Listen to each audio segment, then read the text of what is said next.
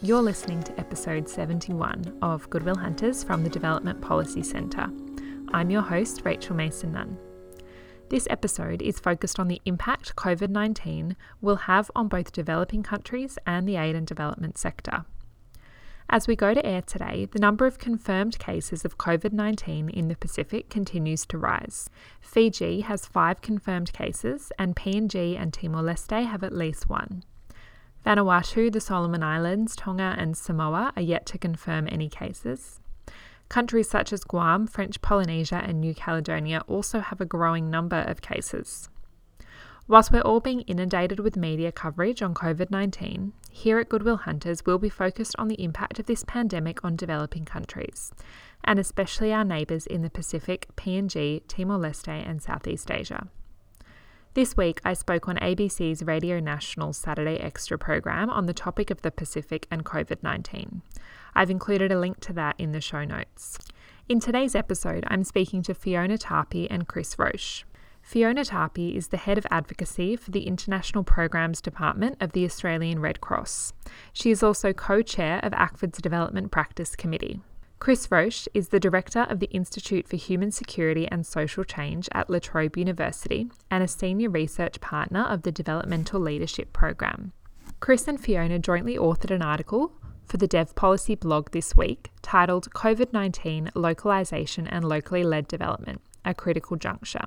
In sum, the article argued that COVID 19 will force a large scale transformation of the international development sector, and that this may actually be a good thing for local and international actors in the long term. We've included a link to that article in the show notes, and if you haven't read it yet, I'd suggest you pause this episode right now and have a read, as we refer to it throughout this interview. In the interview, Fiona, Chris, and I discuss why a reimagining of the development sector could be a good thing, including why restrictions on travel mean that local organisations suddenly have a more critical role to play. We discuss whether the development sector is equipped to work digitally, and subsequent to that, whether local organisations and local governments in the Pacific are adequately skilled and resourced to manage this new workload. We also talk about the expected downturn in funding for the international development sector, including both NGOs and contractors before finally discussing what will happen if developing countries, including in the Pacific, need economic bailouts. Lastly, I asked Chris and Fiona whether, given the unprecedented scale of health and economic impacts that COVID 19 is causing, is there any way that developing countries come out of this better than before? I've also written an article on this topic, which I've included in the show notes. We'll continue to bring you coverage of the impact of COVID 19 in our region, as well as for the aid and development sector. If there's anything you'd really like us to address, please get in touch. Dev Policy blog also continues to provide extensive coverage of COVID 19's impacts on aid and international development in the Pacific and in Asia. Check it out at devpolicy.org and subscribe to their daily email and fortnightly digest. We've included a link to the blog in the show notes too. Here's Fiona Tarpey and Chris Roche. At the end of the interview, you'll hear me sharing my own reflections on this episode. I'd love to hear your thoughts too. Enjoy the episode. So, Fiona, we'll start with you. In your article on the Dev Policy blog, you state that a reimagining of the development sector is occurring. COVID 19 is both a humanitarian emergency and an economic emergency, which many say is akin to the Great Depression. And yet, you argue that this could be good for international development. It seems to be a counterintuitive argument. Can you explain it to us? So, thanks, Rachel. I think what Chris and I were really trying to do with this blog was think aloud about what this disruption, you know, what this critical juncture might present in terms of new ways of working in international development and new forms of social organisation. And in doing so, we you know really wanted to separate out what we were saying about the humanitarian impacts of COVID versus you know what we are saying about you know changes in development practice and the systems. So certainly from Red Cross perspective, from my perspective, you know COVID is you know unprecedented tragedy. You know here at Red Cross, we're looking at the impacts of COVID across Australia in the Pacific, and we're also trying to maintain humanitarian humanitarian work in you know uh, complex crises in Cox's Bazar in Syria. But the reality of the situation is that myself and my colleagues are currently locked up here in our houses, and the rules have changed very quickly. And so, what we're trying to say is that at this time of you know really great disruption, It also provides an opportunity to do a bit of future thinking and recalibrate existing systems and norms. I'm pretty sure that a number of other industries are doing the same as well. I mean, our article is not a prediction about what will happen. Who knows what will happen? Um, nor do we welcome the fact that the crisis is developing. What we're simply suggesting is that there are likely to be some big changes produced by the pandemic, as the history of large scale pandemics and other crises suggest, and many of which are going to be awful. That's not something we deny. But some of the changes that are promoted by this might accelerate changes that have been already proposed by some development researchers, commentators, and agencies about the need to shift power more into the hands of local people. And I think at the same time, the pandemic and associated crisis themselves are the result of a broad, if you like, development or social change process that is underinvested in human security, health systems, and emergency preparedness, as well as contributing to greater inequality. So, as such, in my view, any evaluation of such events uh, needs to include a discussion on what might need to be done to address those system- systemic drivers which have led to their emergence in the first place.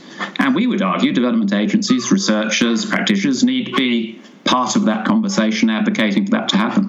The response to this pandemic might be emblematic of weak health systems and a general underpreparedness for a pandemic. And we know that in the Pacific, funding from Australia for health programs has been cut by up to 75% in some countries. So it's been cut by 75% in Tuvalu. Across the board, I think it's been cut by between 10 and 30% are we kind of shining a light on the fact that our investment in health systems in the Pacific hasn't been adequate? Well, well I think we've certainly seen right around the world that health systems strengthening has been uh, arguably underinvested uh, in compared to vertical programs that deal with specific diseases. I'm not saying that they aren't important, but it, we need both of those things. Um, and I think we can see from the United States that the underinvestment in public health in general is a, a major contributing factor uh, to this crisis. Aid is part of that, but it's certainly not the main part of that. We've also got to ask questions about the role of governments more broadly, um, the role of civil society more broadly, um, and and the, where we place the value on human well-being as opposed to just economic well-being. It's hard not to detect a note of frustration in your article on how international NGOs have been talking about localization and building local ownership for years, but not necessarily walking the walk. What practical opportunities do you think the current crisis opens up for building local ownership and broadly for a reinvention of the international development sector. Thanks, Rachel. Yes, you've probably detected more than an element of frustration in that article. Um, know, our work in um, at Australian Red Cross has been really looking at how we can support greater localization of humanitarian action. You know, since uh, 2016, um, and you know the commitments that all of us, you know, international uh, NGOs, uh, donors have signed on around. Um, the grand bargain. And we've done a lot of research and advocacy to this end, you know, in Australia with donors in the Pacific and, and in Geneva.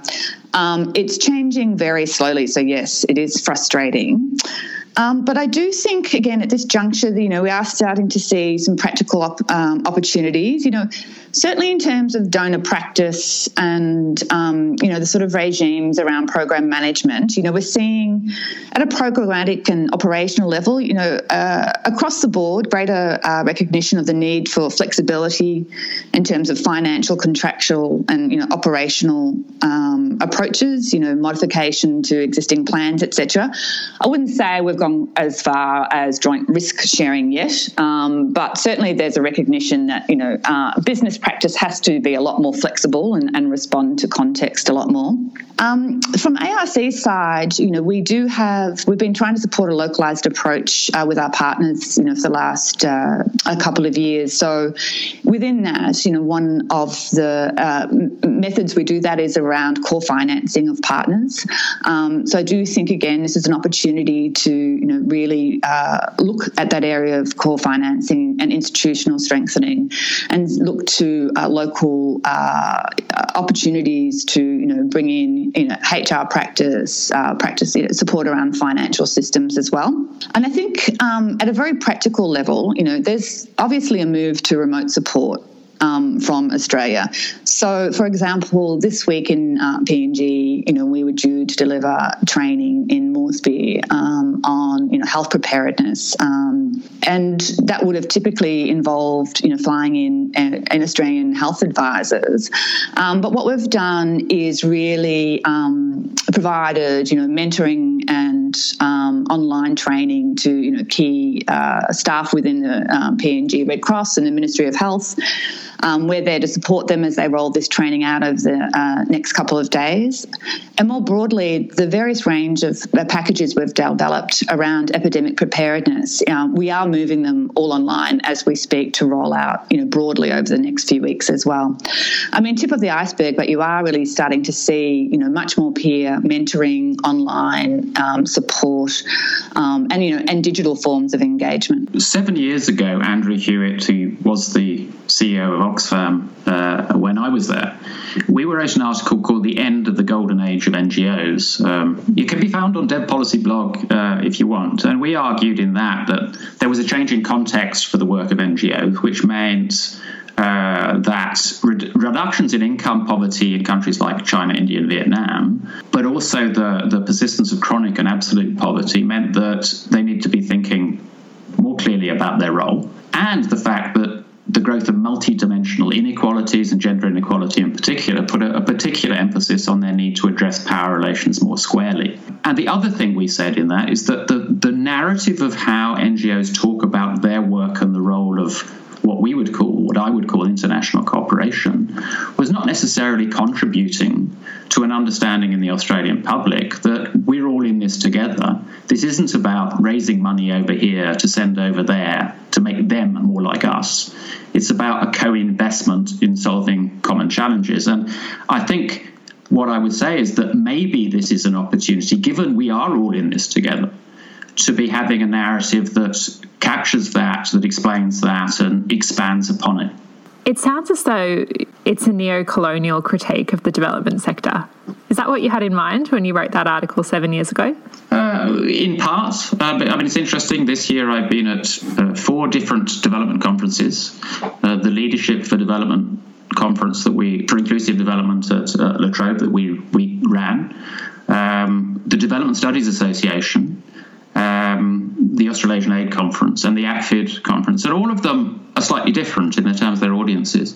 But the Development Studies Association did talk very squarely about decolonisation, about indigenisation, about um, more radical feminist ways of thinking about relationships uh, in ways that were slightly coded at the uh, conference. But when Srilata Batliwala stood up and gave all agencies a bit of a serve in saying if you can't address bullying and power in your own organizations, how do you think you're going to address it more broadly? I think these things do come together, whether we use the words post development, decolonization, or whether we talk about power relations more squarely. Um, I'm not sure it matters, but I do think power is central to development and we need to be upfront about that. Now, as you stress in the article, the emphasis on foreign experts being physically present may be due to a lack of trust in local counterparts.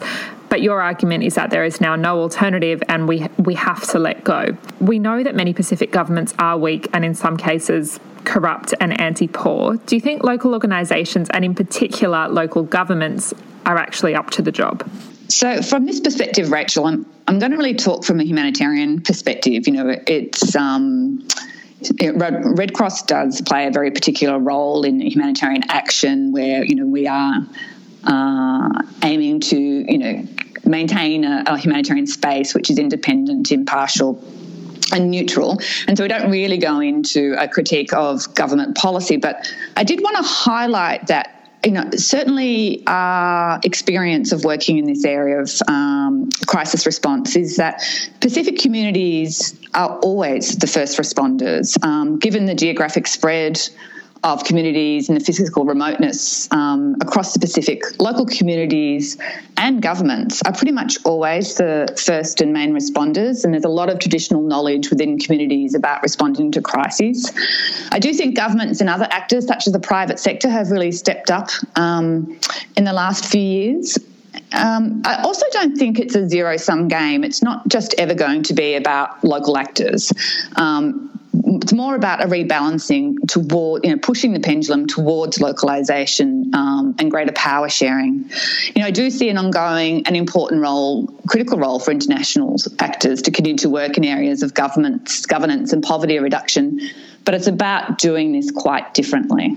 So that seems to assume that external aid organisations are up to the job, um, that they are they know enough, or indeed know more than local people about the language, the culture, the context, the politics, and how local institutions actually function. And it suggests that they are also in a position to effectively hold governments to account.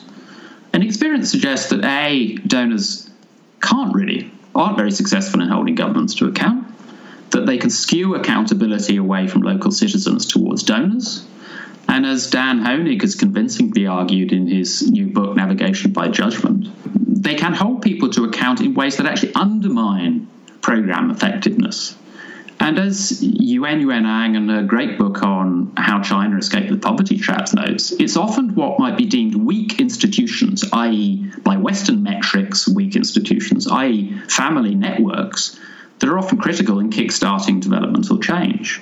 In other words, development agencies often aren't even able to see or understand contextually specific processes of change, least of all hold governments accounts to support them. So uh, I thought Shamima Ali, uh, the head of the Fiji Women's Crisis Centre, arguably one of the most effective NGOs, uh, was recently quoted in a, in a development policy blog as saying, there are issues around corruption and wastage in the Pacific, yes, but Pacific people, if people, Pacific people were to have a greater say in the programming, the aid we receive, we can then be held entirely responsible for it. One of the commenters from the blog that you wrote said that perhaps international NGOs just need to get out of the way and wait for local organisations and local governments to ask for what they need. But what you've just said there is it's not a zero sum game and there is still a really important role for international NGOs to play. So, who's initiating the work? Yeah, I found this comment um, really interesting, and look, and I agree that the framing and the sentiment sometimes around localization is problematic. And I think, um, from our perspective, I, I, prefer to actually say, you know, what we're trying to do is the localization of humanitarian action. You know, it's not about us as if we were bestowing on Pacific partners, you know, the right to be local, um, and also putting it in this broader framework of humanitarian action localization commitments. Is that it's it's brought it's situated them within a, in a broader body of work, which we across the humanitarian sector are really trying to shift quite systematically you know, the humanitarian system itself um, can be pretty highly structured, tends towards a one size fits all. And, you know, in a lot of areas, the commitments we made a few years back around local humanitarian action, um, there hasn't been a lot of movement in terms of financing and other areas. So I do see that it's our role as, you know, Red Cross to work within this humanitarian system to change the rules as much as possible. And, you know, we do that as much as possible based on locally led research and evidence so it's not just as simple as standing aside. I do think that there's a lot more we can do from within the system, but it involves listening and and also shutting up as well. I mean, I think of of this work. Uh, we, and I'm talking now about the Institute for Human Security and Social Change I run at La Trobe University. We feel we are part of an ecosystem. And we occupy a particular place in that ecosystem. And we have a role and we have a, a, a, act, action we can take and should take in that area where we have uh, some legitimacy. And I think we've got a legitimacy to talk about the Australian aid sector, uh, Australian NGOs, etc. And that's what we do. I don't think we and and as a, and the response I put in to, to that question was Sarah Phillips at the University of Sydney has done some great work on showing that if we ignore how international factors influence local processes, we miss a huge trick. And therefore, I think that Australian researchers uh, should be pointing out the contradictions in aid policy and domestic policy. They should be interested in what's happening in Indigenous Australia. And they've got every right and a legitimacy to speak out on those issues because those issues then impact Pacific Islands and create or diminish the space that Pacific Islanders have um, to pursue their own agendas. You mentioned there the connection between domestic and international policy and the need to be mindful of what's happening in our own Indigenous communities here. That's a part of the COVID 19 debate that that we're not really hearing a lot of. Can you elaborate on that? This uh, community of practice that we've been running for a while has, as I said, people for, who work for the Central Lands Council and the Northern Lands Council. Um, they've got exactly the same problem with lockdown on those communities uh, that uh, are facing colleagues in the Pacific. Um, and they've got exactly the same questions about how do the voices of uh, those in Indigenous communities uh, get heard in in in these discussions on the coronavirus, but on policy more broadly. So it's quite fascinating to listen to. Um, the exchange between those groups, and because the Central Lands Council has worked for many years with communities who work using mining royalties to to run their own programs. Um, and the Warlpiri Education Training Trust has just won a governance award in Australia for how uh, it has used those royalties for collective benefit rather than individual benefit. It's, it's a fascinating story and one that colleagues in the Pacific are fascinated by. Um, and it's a very good example of what I think we could be learning collectively about uh, how people are addressing common problems. And so when I look at um, the queues outside Centrelink this week, I also think, well, Kenya after the, the crisis in 2008 has been it's been using cash transfers by mobile phones for nearly 10 years, and yet here I sit, look at uh, the queues outside Centrelink. I do wonder, could we be learning as much from elsewhere as we can offer? Now, public donations to the international development sector are almost inevitably going to shrink as a result of COVID 19. We saw that in the GFC, we saw that in past disease outbreaks. You yourself also suggest that government aid will be cut. And more broadly, we can expect societies, not just Australia, but internationally, to turn very inwards and domestically focused. So, isn't this not a transformation of international development, but perhaps the end of it? Um, yeah, look, I do think there is um, a concern, you know, within the sector around the shrinking of donations, and you know, we're certainly um, holding out that there's not a further reduction in ODA. Um, but no, I don't think this is the end to international development per se. You know, there's an ongoing need and value in international and regional engagement, sharing of knowledge, ongoing partnerships. Additionally, what COVID does show us is that pandemics don't respect borders, um, and now is certainly not the time to look inward. Um, we can't, and Australia can't continue to be locked down forever either.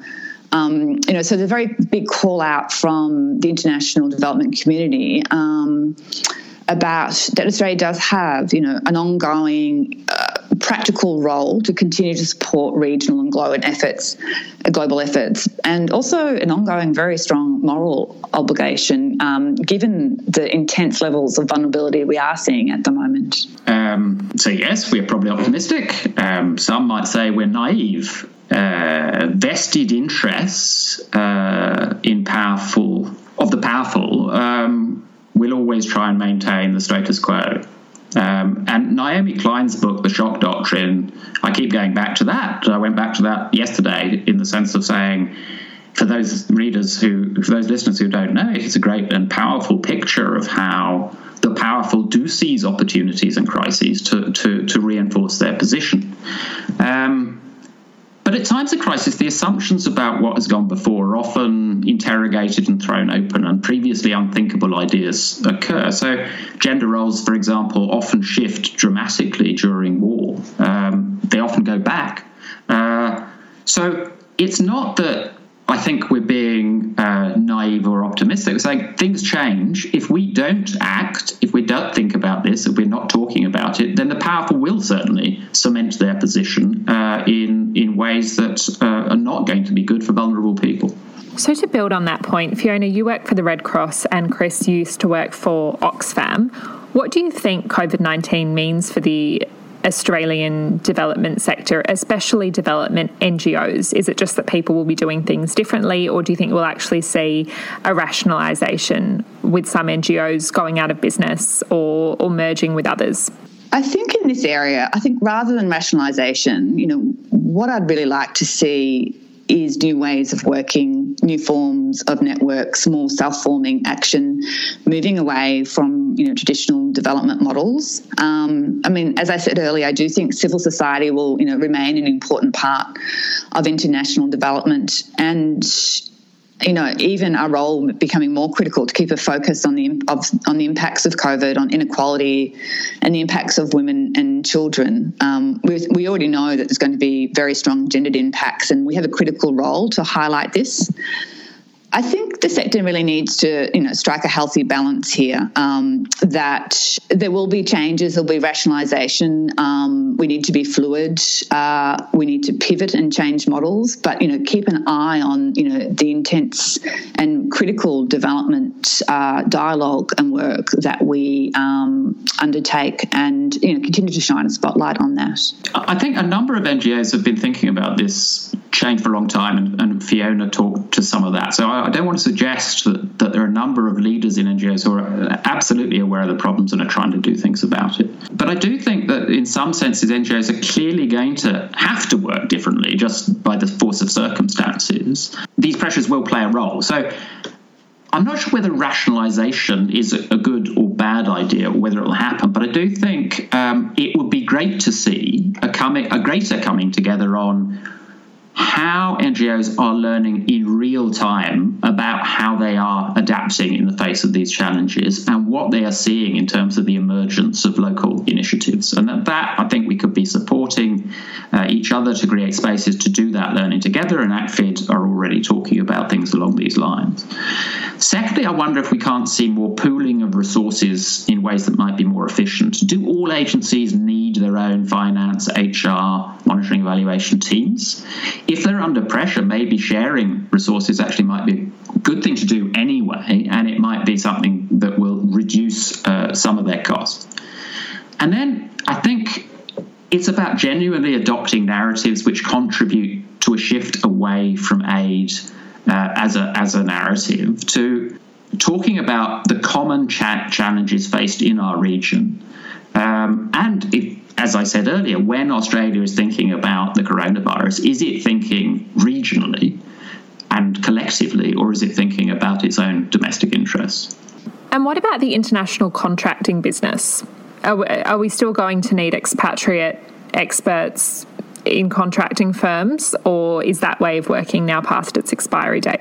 Um, yeah, quite frankly, at the moment, it, it's hard to see us going back to a system of large numbers of expatriate staff, you know, whether that's the managing contractors or INGOs. Um, again, I don't see it as a zero sum game. You know, AMCs will, you know, have an ongoing role. It's going to change though alongside um, around, alongside Australian NGOs. Um, here, I don't think the answer is necessarily um, just to move to you know local staff. You know, um, it's really about both of us grappling with what this means in terms of you know different different models and, and different approaches. How do we change the power dynamics you know what are more localized forms of financing. Um, so we're both in for a rocky road. Um, i don't see it as either or. Um, and hopefully you know this actually brings us together in, in in looking at new ways of engaging with development across managing contractors and the ngo community. Part of my problem with the way we sometimes talk about this is um, you know should should how will ngos how will it play out for ngos managing contractors government civil local civil society um, which is better. Um, and I think I'm part of something called the Developmental Leadership uh, Program, which does research on collective action. And what that shows time and time and time again is that these kinds of questions demand collective action, coalitions, alliances of all of these groups.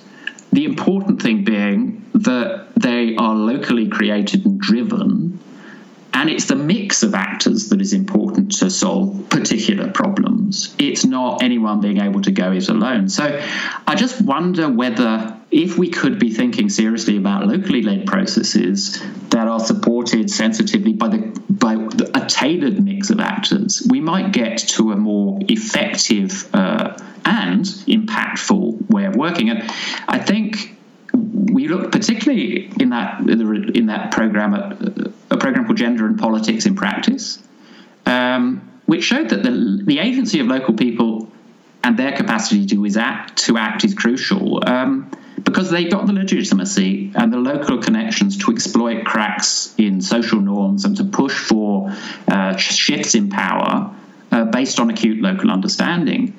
Um, but they were supported in very strategic ways by outsiders. Uh, they led the process. So uh, that for me is perhaps the more interesting question than whether it's contractors or NGOs or, or, others. I think it's going to be a mix, but it needs to be tailored to the problems we're trying to solve. Now, to go more globally, is there a risk that some governments, especially in the Pacific, will require bailouts uh, as a result of the economic consequences of COVID 19?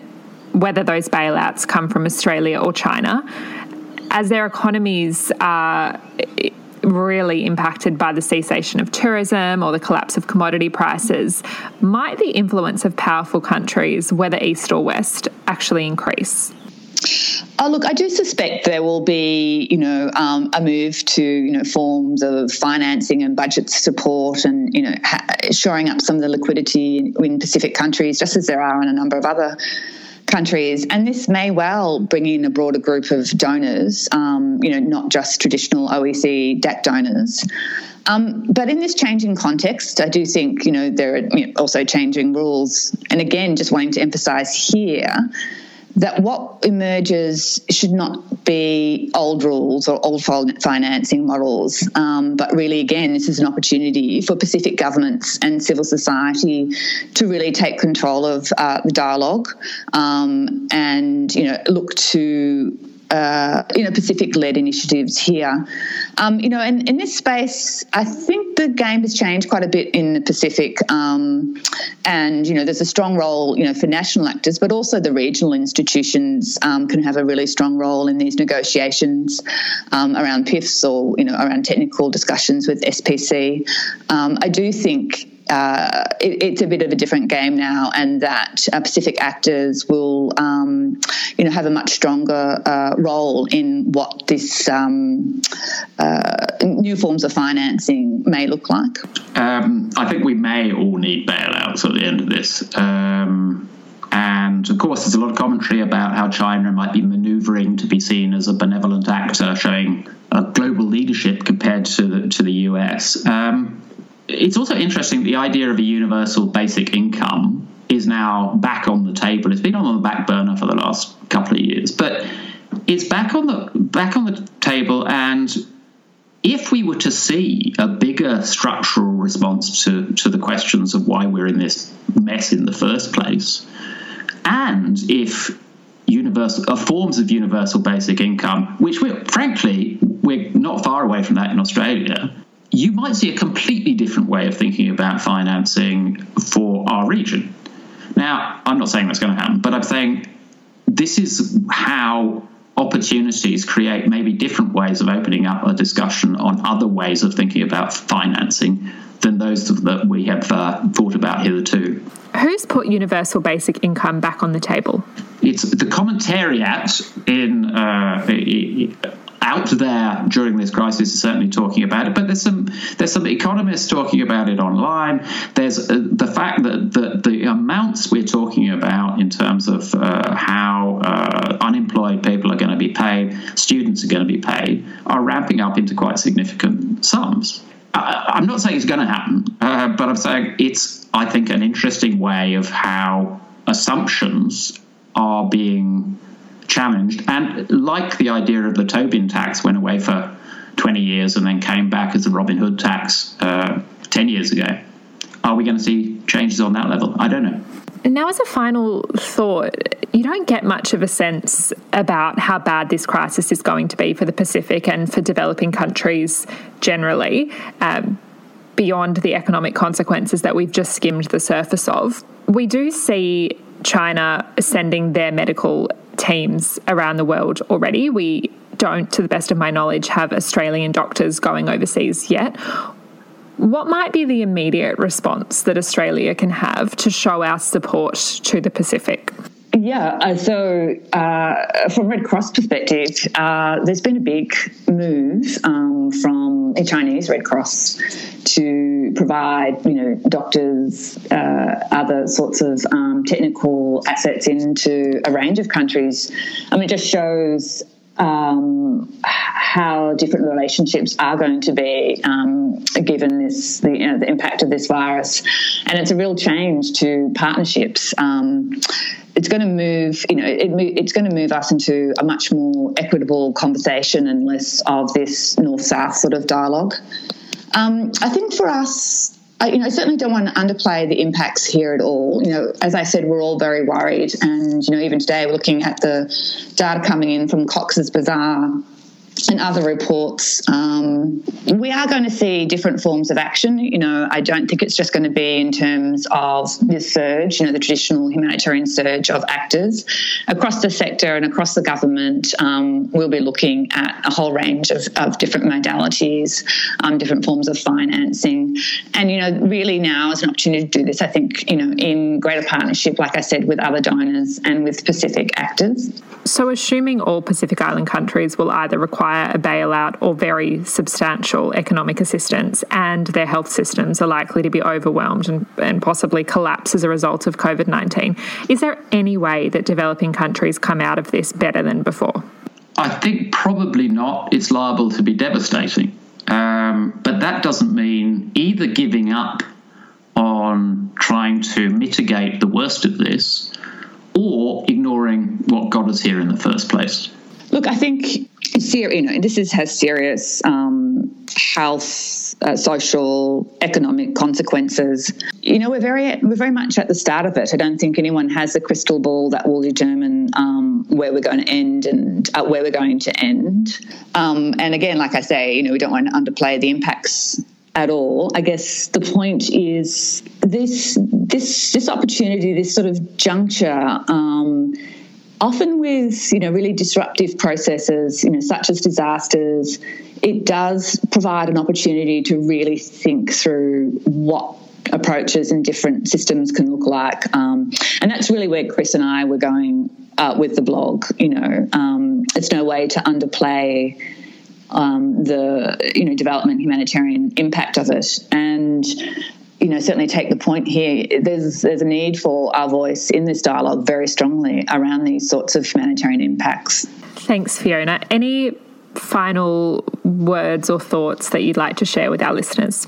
I think what's really struck me is that um, you know across across the sector that we are all grappling with these challenges. Um, and, you know, you are seeing quite new forms of social organisation developing um, across the Red Cross movement. Um, you know, I'm seeing uh, sort of the emergence of a lot of digital self help groups, which is really interesting. Um, you know, checking in on whether people um, uh, are needing, you know, assistance. There's new forms of volunteering. Um, some really interesting new groups of youth volunteering happening in Australia as well.